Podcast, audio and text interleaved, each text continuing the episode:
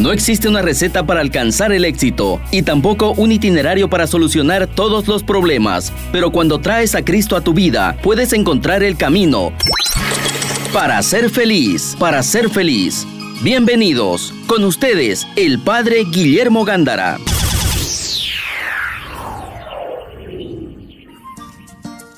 Buenas tardes amigos de Radio Betania. Estamos iniciando tu programa para ser feliz con el padre Guillermo Ganda de los Padres y Hermanos Paulinos y tu servidora Greta Iriarte Rey.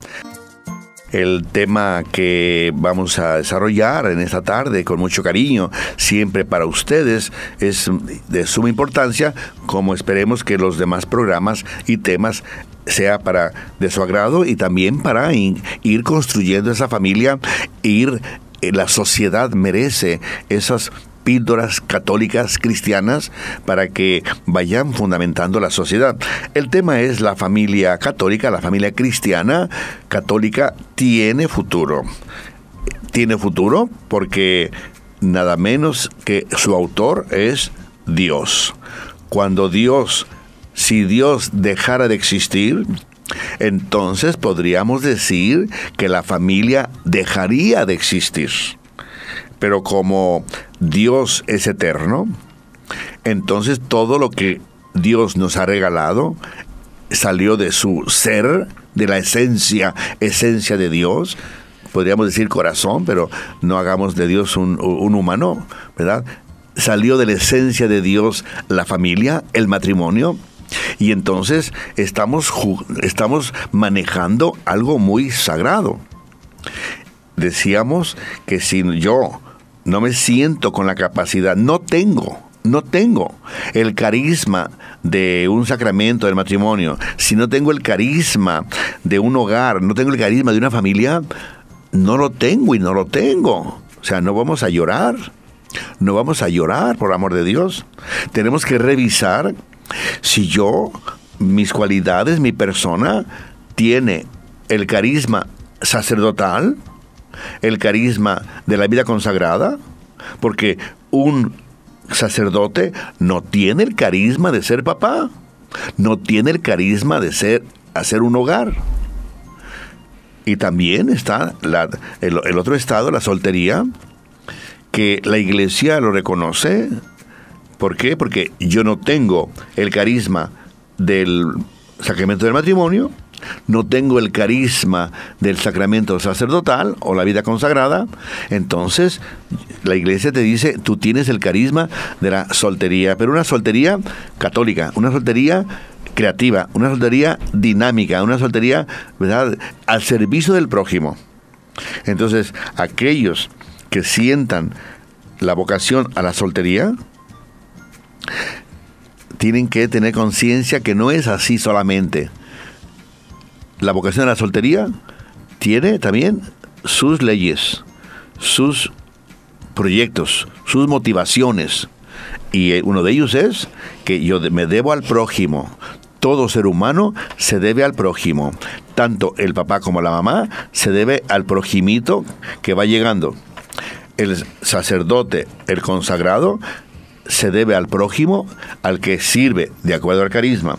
Y quien tenga la vocación de la soltería también tiene, ¿verdad?, su servicio a la sociedad, al prójimo, y es una felicidad grandísima desgastar la vida por el prójimo. Yo me recuerdo, una tía quedó soltera, no porque ella quedó soltera, sino porque ella sintió que la pedagogía y la psicología, la enseñanza, ¿verdad?, era su carisma, y toda la vida se dedicó a enseñar pedagogía y psicología en las universidades y murió contentísima, contentísima de haber dado su vida sin familia al servicio de su vida, su soltería, su vocación, su persona, a la enseñanza de la pedagogía y psicología. Y murió feliz y, y me decían, todo el mundo conocía a Miss Helen a Miss Helen, ¿no? Famosa la Miss Helen. Eh, Soy mis hermanos, tengamos conciencia de eso, ¿no? Pero yo, si soy sacerdote, no tengo el carisma de papá. Y yo no voy a maltratar mi vocación, porque mi vocación es sagrada.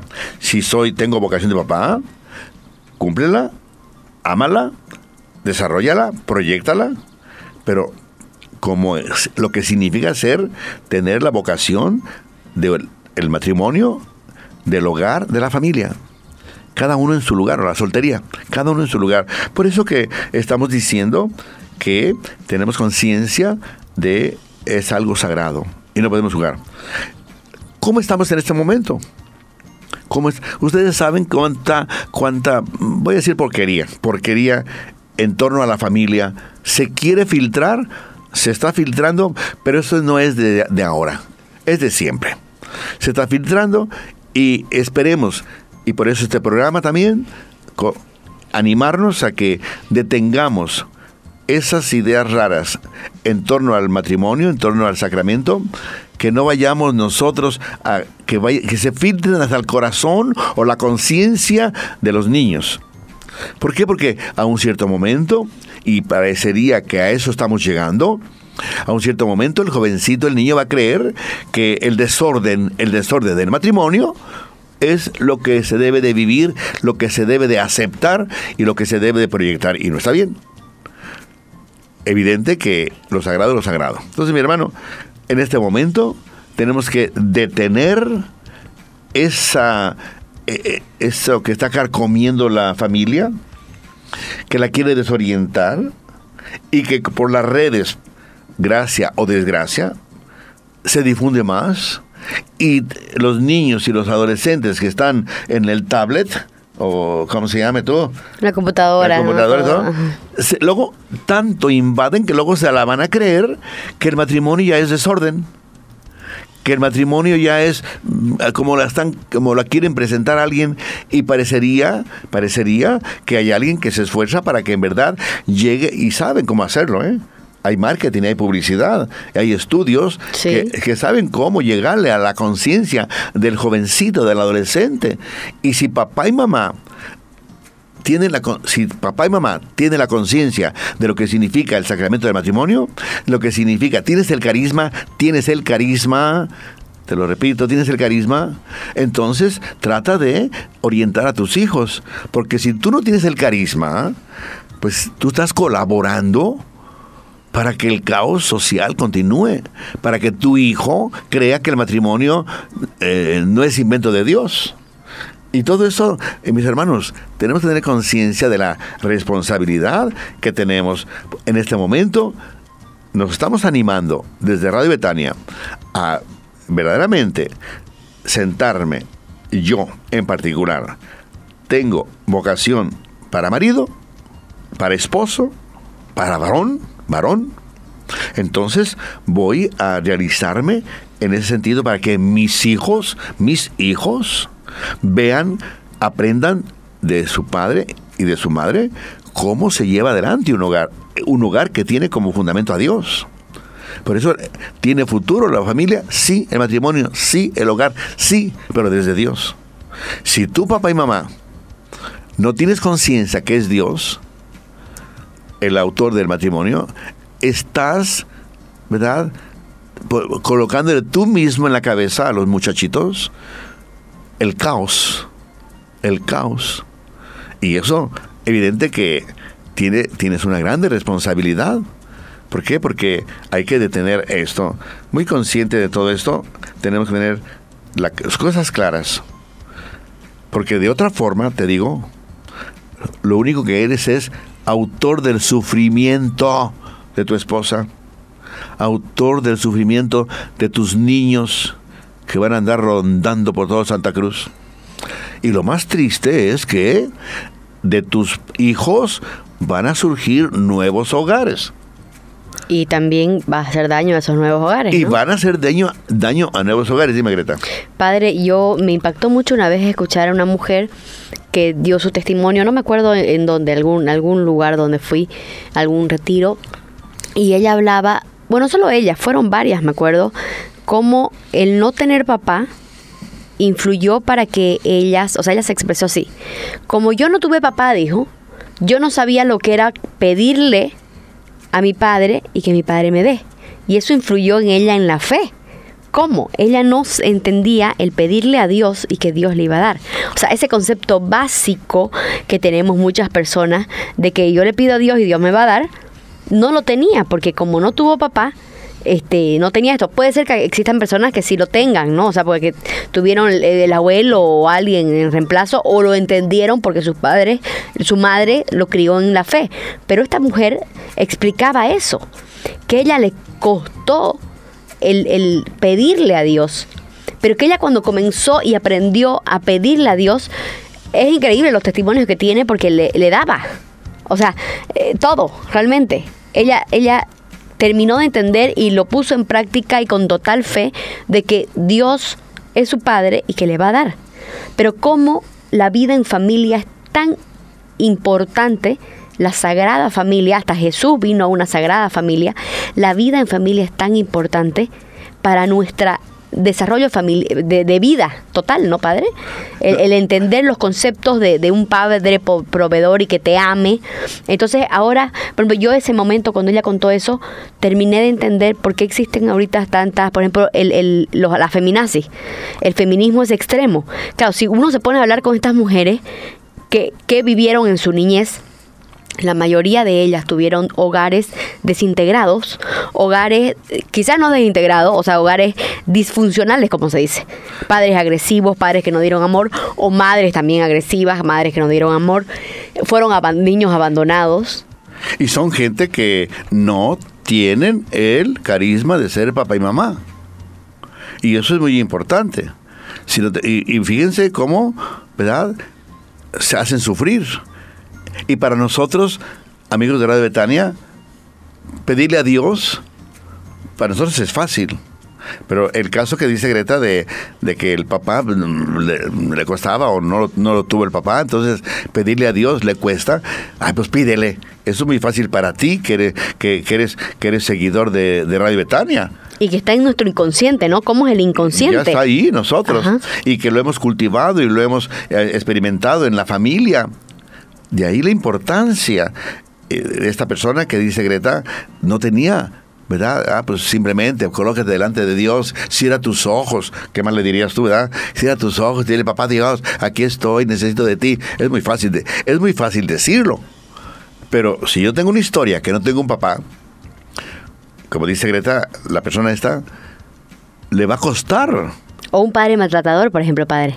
Yo eso, escuché a otra mujer que decía, yo decía, tuvo un padre maltratador. Entonces él no entendía de un Dios padre amor. No entendía que Dios es amor y es un padre que te va a amar incondicionalmente. No entendía ese concepto. O sea, le costó caer, como se dice, caer en ese concepto y decir, sí, Dios es amor. ¿Cómo influye nuestra relación con nuestro padre principalmente? Este, cuando eh, es nuestra relación con Dios. Fíjate, una de las, uno de los temas difíciles para la catequesis, y se lo he escuchado a catequistas, Dios es como tu papá. Y hay niños que empiezan a llorar. Sí. Y dice, si así es Dios, yo no creo en Dios. Claro. Yo no creo en Dios. El martes pasado, ¿verdad? Me salió ahí en el oncológico, ¿no? Una persona que, que mm, un joven, que me dijo, por favor, fuera. Eso de Dios está muy confuso en mi interior. O sea, me imagino qué historia, como tenía que atender a, muchos enfermos, ¿verdad? Si no me hubiera quedado, ¿no? Pero, pero, este, ¿cuál sería su historia ese muchachillo? Un joven, un joven ya como de 25 años. ¿Cuál sería su historia en la misma familia? Por eso, fíjense mis hermanos, lo que les queremos compartir. En la, familia, la familia, las actitudes en familia son determinantes.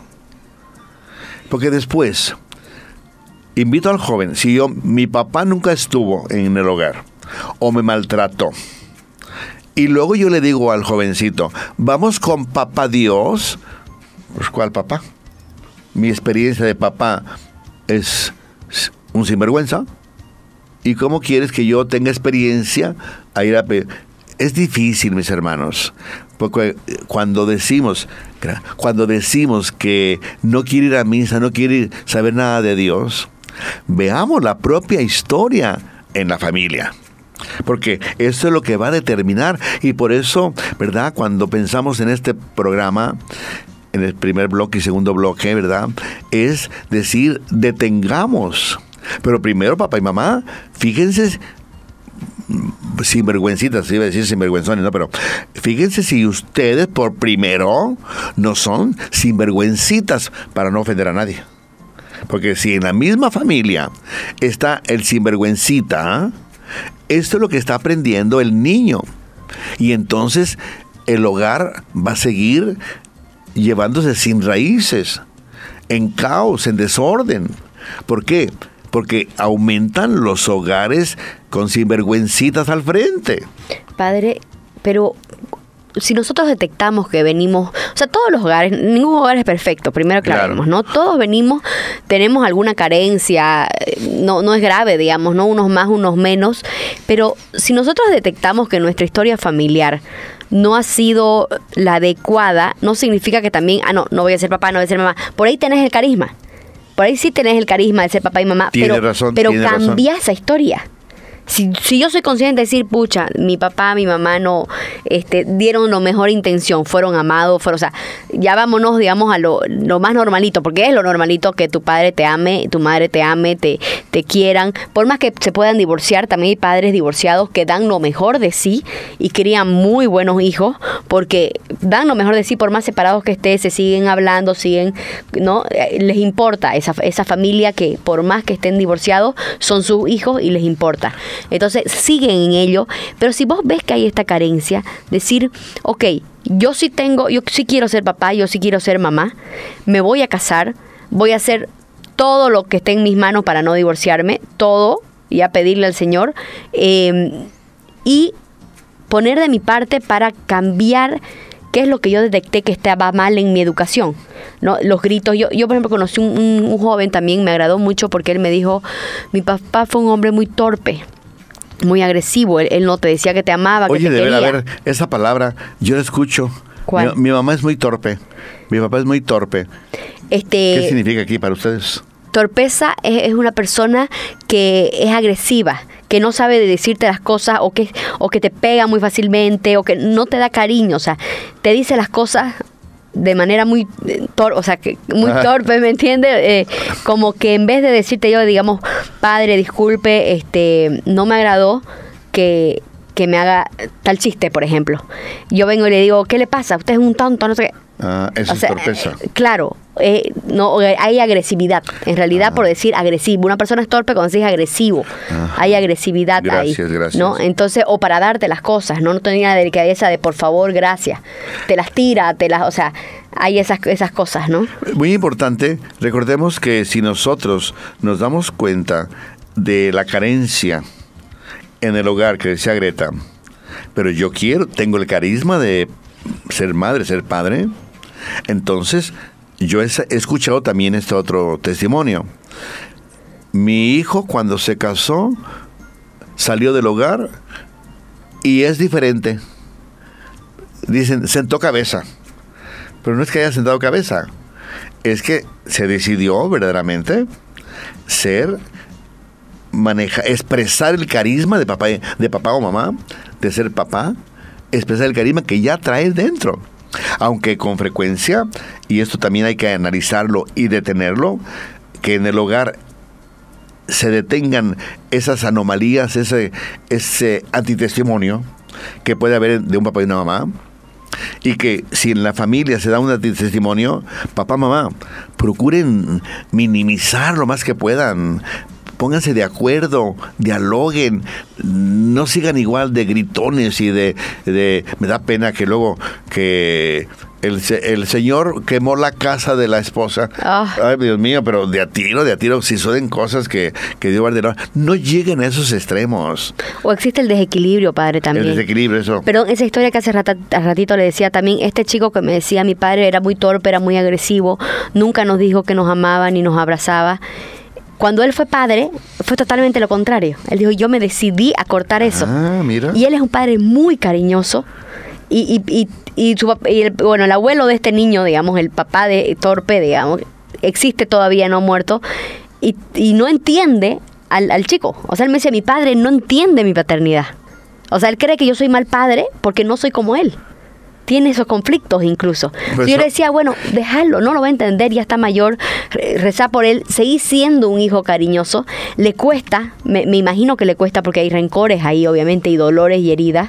Y, y yo le decía, rezar es tu única manera, Dios te va a curar, porque tu padre no va a cambiar, lastimosamente. O sea, tenemos que rezar por su padre que Dios lo cambie, porque yo cuando le digo a este, este chico, no es que no crea que vaya a cambiar, pero la gente cambia por, por Dios, no por nosotros. Nosotros tenemos que rezar por esas personas. Y obviamente hacer nuestra parte, decirle, papá no es así, papá eh, es otra, ya es otra vida, ya es otra, eh, otro siglo, ya, ya tenemos otra educación, yo le digo que lo amo a mí, o sea, no necesito ser agresivo. Entonces, pero yo le, yo le aplaudo eso, ¿no? Obviamente, porque me parece fabuloso que ha sido consciente y cambió esa manera de pensar, pero obviamente es una persona que viene con cargas y dolores, ¿no? Claro.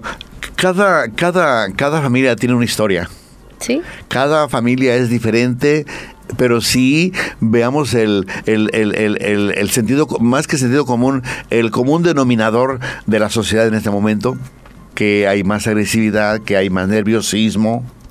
Y acuérdense, hay más nerviosismo, más agresividad, cuando se nos olvida que el origen de la familia es Dios cuando se y me da gusto si es cierto hay mucha gente muchos varones muchas mm, señoritas señoras eh, damas que verdaderamente cuando salen de su hogar que los vio crecer cambian totalmente porque dicen yo no quiero que mi hijo sufran lo que yo sufrí la ausencia de un, cariño de papá, etcétera, ¿no? Entonces, mis hermanos, es muy, muy importante, pero es muy importante que tengamos conciencia de la responsabilidad que tenemos en manos. El origen del matrimonio, del hogar, es Dios. Más Dios está en tu, en tu hogar, más presencia del autor de tu hogar, de la familia, del matrimonio, más presencia. Y cuando hay más presencia del autor de tu hogar, del matrimonio, de tu familia, pues cuando ya cuando decimos Dios, ya tenemos la de ganar. Cuando no está Dios, etcétera. Mi hermano, espero que nos hayamos explicado la responsabilidad que tenemos, pero que sí es necesario detener, reflexionar. Si yo soy el promotor del caos en la familia. Y eso, muchacho, muchacha, no se vale. Estás escuchando al padre Guillermo Gándara. Para ser feliz. Pues ese segundo bloque también vamos ahora a animarnos. Estamos diciendo que la familia cristiana católica tiene futuro, pero sabemos y dijimos en el primer bloque, porque su autor es Dios. Si algún día desapareciera Dios, entonces la familia, tendríamos que decir, tiene que desaparecer. Pero la familia, desde el inicio de la humanidad, eh, ya estaba en, en el- en la, plenitud, en la plenitud de Dios. A decir en el corazón, en la mente, pero ese es un antropoformismo que quiere decir le doy a Dios cualidades humanas. Pero ya estaba en la plenitud de Dios, ya estaba que la familia iba a ser la expresión de Dios. Y por lo tanto es continuación de Dios la familia. Y ojalá y que sintamos esta responsabilidad. La familia es emanación de Dios, continuación de Dios y por lo tanto es sagrada. Sí, padre, yo quiero recalcar en esto que usted nos está hablando de la creación de Dios, que la familia es la creación de Dios. Y se los voy a recalcar cómo. Nos vamos a dar cuenta que el Señor crea a Adán y Eva como, como juntos, unidos de la costilla, porque pudo haberla creado a Eva solito nomás, es Dios todopoderoso, ¿no? Claro. Y a Eva la crea de la costilla de Adán, de su lado, de su costado, junto a él. Cuando a pesar de nuestro pecado original, Aquí, el- aquí dicen, ¿en dónde está tu costilla? ¿No dicen así? Sí, sí, sí, he escuchado, ah, sí, también. En, México, sí. ¿Y tu costilla? Ah, tu esposa. Sí. Dime. Y, y bueno, eh, cuando la costilla se equivoca y eh, bueno, eh, nos caemos en la tentación del pecado original, eh, nos damos cuenta ahí cómo Satanás ataca a la creación de Dios, que es la familia. Y también el Señor, a pesar de este pecado original, a pesar de nuestros pecados, sigue diciéndonos que sí y nos quiere eh, sanar. Entonces manda a su Hijo Jesucristo, ¿no? Y pudo haberlo mandado a Jesucristo parado de 30, 33 años, 30 años, digamos, su vida pública. Y listo, este es mi hijo, ¿no? El, bautismo, digamos, ¿no? Con, Juan Bautista, listo, este es mi hijo amado, en quien, puedo, en, en quien he puesto toda mi predilección. Listo. Pero ¿qué hace? Su único hijo se lo entrega a María y a José, a los dos. Porque también mm, muchos ignoramos a José a veces. Pero también José dijo que sí a este plan de Dios. Dijo, sí, quiero ser parte de este plan cuando el ángel le dice, no te preocupes, ella está embarazada del Espíritu Santo. Y acepta este plan de Dios. Y la Virgen María, por supuesto, su famoso sí. Y el Señor se cría durante 30 años en esa casa en el hogar, en la familia. María le enseña a comer, a caminar, eh, José también a trabajar. Él hace calzarse al carpintero por José. José le enseña el trabajo de ser carpintero. A orar, a cumplir con sus costumbres judías. Y ese es un papá, es una mamá. Así es, es una familia. Ahí vemos cómo en esta familia Jesús viene a esta familia, siendo el mismo Dios de esa familia. ¿Y cuando se perdió? María le, reclamó. Le reclamó como madre. Que casi le infarta, seguro. No, pero anduvieron buscando tres días. Sí. ¿Y luego qué le dijo? Este, Hijo, ¿por qué nos has hecho esto? Así es. Tu padre y yo te andábamos buscando. ¿Y qué le respondió Jesús? ¿Por qué me buscaban? ¿No sabían que debo ocuparme de las cosas de mi padre? Ah, Dice Lucas, ellos no entendieron pero continuaron con su proyecto de familia. Así es. Porque Jesús, presencia de Dios, Así es. que traía su proyecto del Padre. Sí. Pero, entonces, pero no se ser revelado, quizás a María y José todavía todo, ¿no? No, la revelación tanto a María como a José, como a Jesús como hombre, fue Dios progresivamente revelándole todo el proyecto y el programa. Claro. En, tanto en Jesús como hombre. Sí. Como Dios, no. María Santísima fue creciendo en la fe. Comenzó con aquel encuentro del ángel. José también fue creciendo en la fe. Comenzó con aquel momento del sueño de José, que es la anunciación de José. Pero, y los tres, primero, naturalmente, que Jesús venía a integrarse una familia, pero José y María realizaron su proyecto de familia y es muy bonito, ¿verdad? Tener como modelo, gracias por traer ese, ese ejemplo acá, modelo de la Sagrada Familia. Si alguien, un papá, no sabe cómo ser papá, vean San José. Ya hemos dicho que San José, una palabra, no, no, no lograron captar los evangelistas. Naturalmente en su familia había el diálogo con María Santísima y con Jesús. Y también si alguna mamá no sabe cómo ser mamá, vean María Santísima. Y si algún hijo no sabe cómo ser hijo, vean a Jesús. Porque dice, mismo ahí en el Lucas, cuando dice que lo encontraron en el templo, dialogando de tú a tú con los científicos y con los profesionales de aquel momento, Jesús a sus 12 años, ahí estaba como Dios, ¿verdad? Dice que regresó a su hogar y estuvo, crecía en sabiduría, en ciencia, ¿verdad? En edad, en edad y gracia y gracia delante de Dios y delante de los hombres. O sea, Jesús estuvo sujeto vivió en un hogar hasta los 30 años. O sea, y ahí fue un crecimiento humano espiritual de Jesús, humano y espiritual de el papá José, humano espiritual de María, su madre. Entonces, ese es un hogar, muchachos. Ese es un hogar. Y padre, me gustó mucho en esto que, que leí también de, este tema de la Sagrada Familia y me gustó mucho eh, cuando María da su sí, ella eh, Digamos, ese, ese sí fue anterior, porque María concibe a su a Jesús, o sea, a su Dios, al Mesías ya lo tenía concebido en la fe, dice esta oración. Claro, la Virgen María ya tenía concebido al Mesías en la fe. Y cuando el ángel se le aparece, ya lo concibe físicamente.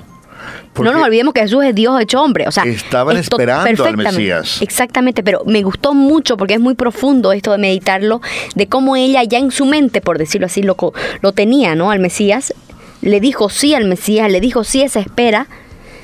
Ya cuando viene el ángel, ella le dice sí a ese Mesías físico claro. que viene a ella. Ojalá mis hermanos que, así como María Santísima, San José, reflexionaron, escucharon a Dios, reflexionaron, y cuando ya les proponen el, el, el, hogar de Jesús, ya tenían todo una, un convencimiento de lo que iban a hacer. Por eso, mis hermanos, quienes van preparándose al matrimonio, deben de, deben de sentir la presencia de Dios, que es un proyecto de Dios, así como José y María, y que una vez que van a dar el paso, es su sí, es el sí como lo dio María Santísima y como lo dio San José, pero es un sí sagrado, porque va de por medio un hogar, unos niños que también son sagrados. O sea, mis hermanos. Pero ah, padre, me, gusta esto de que nosotros también, lo que la voluntad del Señor viene a nosotros, primero tenemos que concebir en nuestra mente. ¿no? O sea, preguntémosle al Señor qué quiere de, nosotros, ¿no? su voluntad de que si somos padres no somos, o somos madres, si tenemos ese carisma, si, qué, qué tipo de familia quiere que nosotros tengamos, o por ahí queremos que nos encarguemos de nuestros padres, por ejemplo. Claro. Entonces, pedirle al Señor que, que porque el Señor nos habla a todos en nuestro propio idioma para que nosotros entendamos. Entonces, pedirle al Señor, Señor, mostrame qué es lo que querés, tu voluntad en mi vida. Y una vez concebido eso en nuestra mente y en nuestro corazón, se va a hacer físico. Se, va, se, va, a concretizar, exactamente. Porque si ustedes no tienen antes esta reflexión que le estamos compartiendo, mis hermanos, la van a regar. Van a hacer sufrir o a él, o a ella, o a los niños. A nosotros mismos también, padre. A nosotros mismos, claro. Porque, bueno, en fin, hay mucho para decir, pero yo creo que nos estamos explicando y a buen entendedor, pocas palabras. Así es. Entonces, mis hermanos, tengamos conciencia. Entonces, hay que, por eso en ese segundo bloque, queremos animarnos, así como San José y María Santísima, antes de dar, antes de concretizar aquello que ya tenían espiritualmente y que el ángel, tanto a uno como al otro, se los vino, a decirles, esto es de Dios, dieron el paso, etcétera, y tienen la Sagrada Familia, así tú también, antes de dar el paso al altar, tienes que concebir el hogar espiritual lleno de fe primero en tu interior y ya después poco a poco lo vas a ir concretizando en la vida diaria en el hogar, en los niños, etcétera, ¿no? O sea, tenemos que decidirnos. Padre, y es importante, yo quiero compartirles algo que me dijo un sacerdote, una reflexión, que él, bueno, se lo dijo una amiga. Yo estaba de metiche, gracias a Dios. Ave María. Pero que nosotros debemos buscar, bueno, en el caso de las mujeres, ¿no? Él nos decía que busquemos hombres que tengan temor de Dios. O sea, me explico, porque la gente a veces no entiende lo que es este temor de Dios. No es que creamos que Dios nos castigue y que Dios, ay, qué miedo, Dios me va a castigar si no hago esto. No se trata de eso. El temor de Dios es una virtud, ¿no? Este, este, es una gracia del Señor. El temor de Dios es saber que si nosotros no cumplimos con lo que nos manda, eh, no vamos a ser parte de esa gloria a Dios, no lo vamos a hacer feliz. Un don del Espíritu Santo. Así es, es un don del Espíritu Santo que tenemos que entender que nosotros no, no, si ofendemos a Dios no es por Él, porque Dios sigue siendo Dios, es por nosotros, Él quiere nuestra felicidad. Entonces, si, hacemos algo que, que lo ofenda, no es que nos va a castigar, nos va a mandar, nosotros mismos nos vamos a castigar. Y, y es como un papá, digo yo, cuando queremos llamamos a nuestro papá y a nuestra mamá, tenemos ese miedito, por decirlo así, que en realidad es un respeto. Es un respeto porque no querés ofenderlos. Es un miedo a no querer dañarlos es un miedo a que, a que no pongan, uno sabe, ¿no? Yo sé cuando pone mi papá o mi mamá esa cara de, de que le dolió lo que hice o lo que no hice o lo que fallé. Entonces, te duele imaginarte de que te van a poner esa cara, digamos, ¿no? Claro. Ese es el temor de Dios, no es el, el que crean, porque yo escucho a mucha gente, ¿por qué hay que temerle a Dios? Le digo, es que no es lo que vos estás eh, eh, pensando, es un respeto, mayor a un respeto, un temor de, de ofenderlo, no es el temor a Él, a Dios, es el temor a ofenderlo. Y ojalá mis hermanos miren este tema que nos comparte Greta importante, porque cuando anden de cortejos y de novios y de no sé qué tanto, antes del matrimonio, vean en verdad si la persona con la que tú quieres eh, formar un hogar, como dice tiene temor de Dios. Ama a Dios, vamos a... Y las mujeres también, ¿no? Que un hombre busca una mujer que teme a Dios, que teme ofender a igual, Dios. Igual, igual. Porque imagínese si una persona, padre, eso nos decía el- este sacerdote, le mando saludos si es que nos está escuchando el padre Wagner, él nos decía, si una persona, hombre o mujer, no tiene temor a Dios, a ofender a Dios, ¿a qué, a qué va a tener temor? A nada. Y la promesa del matrimonio no es a uno, eso nos hacía reflexionar. Decía, ¿vos crees que, un hombre te la te es infiel o te es fiel? Te, te es fiel, vamos a agarrar esa palabra. ¿Vos crees, me decía que un hombre es fiel porque te ama? Y me decía, no. Un hombre fiel porque tiene temor a ofender a Dios, porque usa una promesa a Dios. Porque llega un momento en el matrimonio en que somos seres humanos, somos carne y somos débiles, en que vamos a tener tentaciones, tantos hombres como mujeres. Y no nos frena nuestra pareja a veces, porque estás peleado, porque esa persona no está en el momento adecuado, ni física ni emocionalmente. Y puede ser meses, no es un día, a veces meses que un matrimonio está mal. Y tenés malas tentaciones y el demonio te va a tentar. Claro. Pero vos, si tenés temor de Dios, vas a decir no. Si no Por lo haces por fidelidad. por fidelidad, vas a decir no, yo hice una promesa a Dios. Claro. Antes de hacer eso, pues me divorcio, pero no le voy a hacer daño a esa persona. Esa persona que tiene temor de Dios va a tener temor a ofender al prójimo y a ofender a su pareja. Y va a amar la familia. Exactamente. y va a donarse a la familia. Y porque tiene una vocación. Por eso tiene de, de- una de las de sugerencias, ¿verdad? Es siempre ir al inicio de mi matrimonio. Al inicio de mi matrimonio. Yo al inicio de mi sacerdocio. Y ya voy para 50 años de padrecito. Y miren, nací para ser feliz. Y es feliz el Aquí- padre, sin duda alguna. Aquí en el, hasta el programa le pusimos para Así ser es. feliz. Pues, mis hermanos, así debemos ser todos. Ver qué es lo que me llevó a ser padrecito, mis motivaciones, qué es lo que te llevó al altar. ¿Qué en ese momento, ¿en qué situación te encontrabas? ¿Qué pensabas de la vida? ¿Qué pensabas de Dios? ¿Qué pensabas de, de tu esposo, de tu esposa, de tu, de tu familia, de tu proyecto de familia, tu proyecto de hogar, etcétera? Vayamos al origen, porque si yo comencé mal y recibí el sacramento de matrimonio, que muchas veces no hay matrimonio. Porque Claro, se van- juntan, ahorita hay mucho la moda, no, ¿no? espérame. Van al altar, Ajá. pero no hay sacramento. Claro. ¿Por Lo hicieron por la foto. Lo hicieron por la foto. Lo hicieron porque por temor al suegro que te mato si porque mi hija no va a ser una prostituta. Así es. O sea, todo eso que tengamos conciencia, mis hermanos, de cómo fue el inicio. Por eso la iglesia misma dijo, y la asamblea arquidiocesana también lo dijo, tenemos una deuda con, para, mm, para eh, preparar y para preparar los novios al matrimonio. Porque un mes o tres, cinco fines de semana no es suficiente. Como me dijo, ves, como me dijo una vez un- un- un matrimonio que fracasó. Padre, ¿cuántos años usted para ser padrecito? 14 le dije, porque fueron 14. wow. Y dice, ¿y usted cree que con tres fines de semana ustedes nos preparan para el sacramento del matrimonio? ¿O el, o el sacramento del sacerdocio mm, vale 50 mil veces más que el sacramento del matrimonio? Ustedes, usted 14 años y nosotros tres fines de semana. Padre, vean ¿Qué desequilibrio tiene la iglesia? Están en deuda en la preparación al noviazgo. Que después viene lo contrario, que le dice uno, mire, va a haber pláticas, va a haber pláticas matrimoniales y, no, quieren ir. Y no va nadie, ¿no? Y, también en el preparatorio del matrimonio, padre, les cuesta. A mí yo tengo amigos que se me han quejado y le digo, que te cuesta ir a escuchar un ratito? O sea, claro. O sea, ¿qué, qué, es esto? ¿Para la foto? Ahí te das cuenta, porque el, que sí le importa va. Incluso, ¿sabe qué me encantó, padre? ¿Qué te encantó? Yo tengo una prima que se casó con un chico judío. Y él me expresó una vez, bueno, le gustó ir a las charlas, en especial a una. O sea, obviamente hay, charlas de matrimonio en que van parejas de toda, eh, de toda situación económica y social.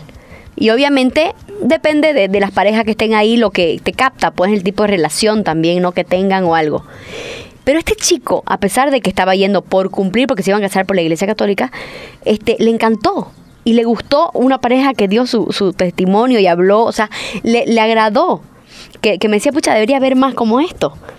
Y me llamó la atención y me gustó mucho porque como una persona que no está criada en nuestra fe, sí valorizó lo que tenía que valorizar y, y, se motivó y le gustó y que él, por ejemplo, nos pusimos a charlar eh, de, de, las similitudes de, entre su religión y la nuestra, ¿no? Y cómo, cómo te preparan para el matrimonio de un lado y del otro. Y, que realmente al final, padre, en todas las religiones el valor de la familia está. Eh, la importancia. Porque es origen de Dios. Así es. Tengamos conciencia entonces, mis hermanos, de, primero, mis motivaciones iniciales. No perderlas. No perderlas. Yo cuando estoy en la capilla que participo a un matrimonio, les digo, miren, Dios está colocando la firma en tu hogar, en tu matrimonio Dios está colocando la firma. No la pierdan. Perseveren. Gocen esa firma de Dios que ya lo puso y que se llama sacramento. Y que ustedes mismos son los promotores. Perseverancia, perseverancia. Es muy importante.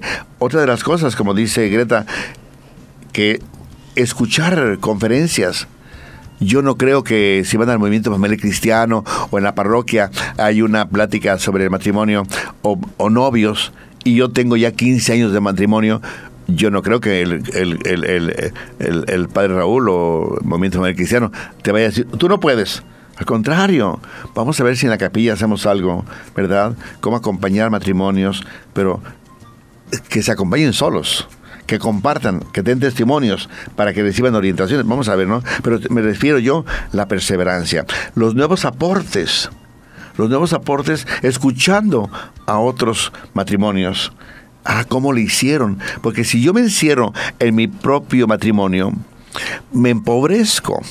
Pero si yo dialogo sobre el matrimonio con otras parejas y veo cómo van orientando y cómo, cómo van siendo felices, yo voy aprendiendo, voy recibiendo nuevos datos para mi propia, para mi propia felicidad. Y eso es muy, eso es muy importante. Entonces, mis hermanos, tengamos conciencia de que hay mucho por decir. El egoísmo, atención, porque si yo me cierro en mi egoísmo de esposo, voy a maltratar a mi familia o la esposa su egoísmo, el activismo, atención.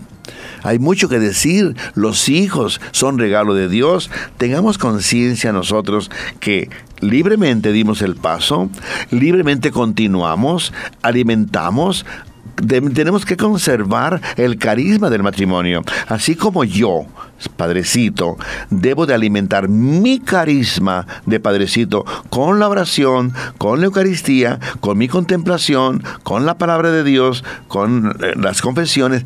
Estoy alimentando mi vocación sacerdotal y la estoy realizándome como sacerdote al servicio, también un papá, una mamá, alimenten desde, desde el hogar todos los días, con el cariño, con el saludo, con el preocuparse por el hijo, la, hija, etc. Eso es alimentar. Sientan, papá y mamá, que todos los días están alimentando el hogar. El día que al llegar la noche sientan que no hicieron nada por el hogar, levántense de noche, denle un besito a los hijos, denle un besito al esposo, al esposo, está dormido, pero ya con eso ustedes van a decir, alimenté mi hogar, con pequeños detalles que no son difíciles ni mucho menos, ¿verdad? Empezando desde la relación de matrimonio, ¿no, padre? De, de esposo y esposa. Eso Claro. es súper importante. Ahí empieza la Claro. relación en la familia. Tenemos conciencia. Hay santos que nos hablaron del matrimonio, ¿no? Hay santos, ¿verdad? Y, y- y San Juan Crisóstomo hablaba que el, el hogar debe ser cálido, hospitalario, ¿verdad? Tengamos San Agustín, que no encontraba el gozo de la familia. Acuérdate de Santa Mónica, del papá, que era. Sí, era, súper agresivo, sí, Patricio, Patricio. Patricio, ¿no? Pero no encontraba cómo, Santa Mónica, cómo unir, cómo unir la familia, porque cada uno por su cuenta y, San y Agustín se fue, se quería ir desde muy joven se fue a estudiar y a hacer su vida y no le importaba Y nada. es nada. Pero dice San Agustín, tarde te encontré. Cuando encontró a Cristo, entonces fue familia. Y valoró a su madre Y María su madre, porque peleaba mucho con ella. pero hasta que encontró a Cristo. Así es. O sea, cuando Cristo estuvo en el hogar, estaba en Santa Mónica, pero cuando Cristo en verdad, Agustín dejó entrar en su vida, comenzó a valorar la familia. O sea, eso por decirle, mis hermanos, que tenemos conciencia de la importancia de nuestro Señor Jesucristo. Hay muchos hogares católicos cristianos que la, la misma Biblia nos lo presenta, ¿no? De hogares que abrieron su casa para que fuera la parroquia, porque antiguamente no había los templos como ahora. Eran las casas de grandes personajes que abrían su casa para que ahí fuera se reunieran para la Santa Misa, porque ya no había la sinagoga. Pero sí, hay muchas familias para no para no decirles cuántas ni cómo ni por qué, pero ya ustedes saben muy bien que ahí están. Pues ese es el ese es el camino que debemos que debemos de seguir nosotros, la familia, valorarla, ver antes de dar el paso qué es lo que tengo en la cabeza, mantenerlo, ser perseverante en el cariño, en el amor, en la fidelidad. Es muy bonito, es así como yo puedo decir, mi vocación sacerdotal es muy bonita, porque día con día la fidelidad a Dios, a la iglesia, está en mi mente, en mi corazón, y ya voy para 50 años de cura, y sigo feliz y contento. Así también, es lo mismo, es lo mismo el matrimonio, ¿verdad? Día a día alimentarlo. Nunca dejen de alimentar en el amor, en el perdón, en la cordialidad. Nunca dejen de alimentar el hogar. Los hijos, por favor, es una, una de sufridera. Si yo le dijera a Santa Cruz, a ver, que lloren todos los niños que sufren en Santa Cruz, Un llanto. un llanto, eh, levantáramos un llanto. ¿Y qué pasó? Bueno, un día voy a promover eso, horas. Ay, no, padre, por favor. Vamos a ver. Todos los hogares que sufren van a dar, van a llorar. Todos los niños que sufren del hogar, por siete minutos van a llorar. ¿Qué se va a escuchar en Santa Cruz? ¿Qué se va a escuchar en Santa Cruz, Greta? Llanto. Llanto. Mis hermanos, esto nos dice, y no estamos fantaseando, no estamos fantaseando, ¿verdad? Que en verdad tenemos que ser conscientes de la responsabilidad que tenemos de ustedes ser papá, ser mamá, ser un hogar, porque mis hermanos, o somos hogar y eso es de Dios, o voy a promover que llore. ya me imagino, ¿no? ya me imagino donde ¡Ah! es que en Radio Betania nos dijeron que a, a cierta hora íbamos a llorar. Mis hermanos, que se escuchen alabanzas y felicitaciones al hogar cruceño. Estás escuchando al Padre Guillermo Gándara. Para ser feliz. El tema de los dos bloques que les hemos compartido. La familia católica, cristiana católica, pues tiene futuro, porque Dios es su origen. Y todos tenemos la responsabilidad, antes de dar el paso, preguntarme con seriedad, porque se trata de ser feliz y hacer felices a los demás, o de sufrir yo y hacer sufrir a mi pareja y a los niños. Y en este mundo ya hay sufrimiento y, y, uno gratuito porque tú no te preparaste, porque tú diste el paso sin preparación, pues no se vale, no se vale. Por lo tanto, antes de dar el sí, al matrimonio, piensa si ya lo posees en la fe, lo posees en el espíritu, si ya posees la esencia matrimonial que Dios creó, que Dios emanó desde su plenitud si quieres desde su corazón. Y cuando tú sientas que en verdad ahí estás, da el paso para que ya concretices aquello que tú ya generaste en tu mente, en tu corazón, en toda tu vida como un proyecto de vida. Es muy importante. Creta nos compartió este tema, pero muy bonito porque si tú no generas en tu interior ese proyecto de familia, en tu espiritualidad, que es de Dios, que es amarlo, y después, una vez que ya estás convencido, concretizarlo, mi hermano, si no estás convencido, no des el paso porque vas a ser productor de sufrimiento, productora de sufrimiento. Y ya hay muchos hogares que lloran porque o él o ella hacen sufrir al hogar. Pues eh, ojalá y nos hayamos explicado pues la bendición, quien va conduciendo con mucho cuidado para que no vaya a crear un percance. El Señor esté con ustedes. Y con su Espíritu. Y la bendición de Dios Todopoderoso, Padre, Hijo y Espíritu Santo, descienda sobre nosotros y permanezca para siempre. Amén. Acabas de escuchar Para ser feliz, junto al Padre Guillermo Gándara. Te esperamos el próximo jueves a las 6 de la tarde y su reprise a las 11 de la noche por Betania 93.7 FM.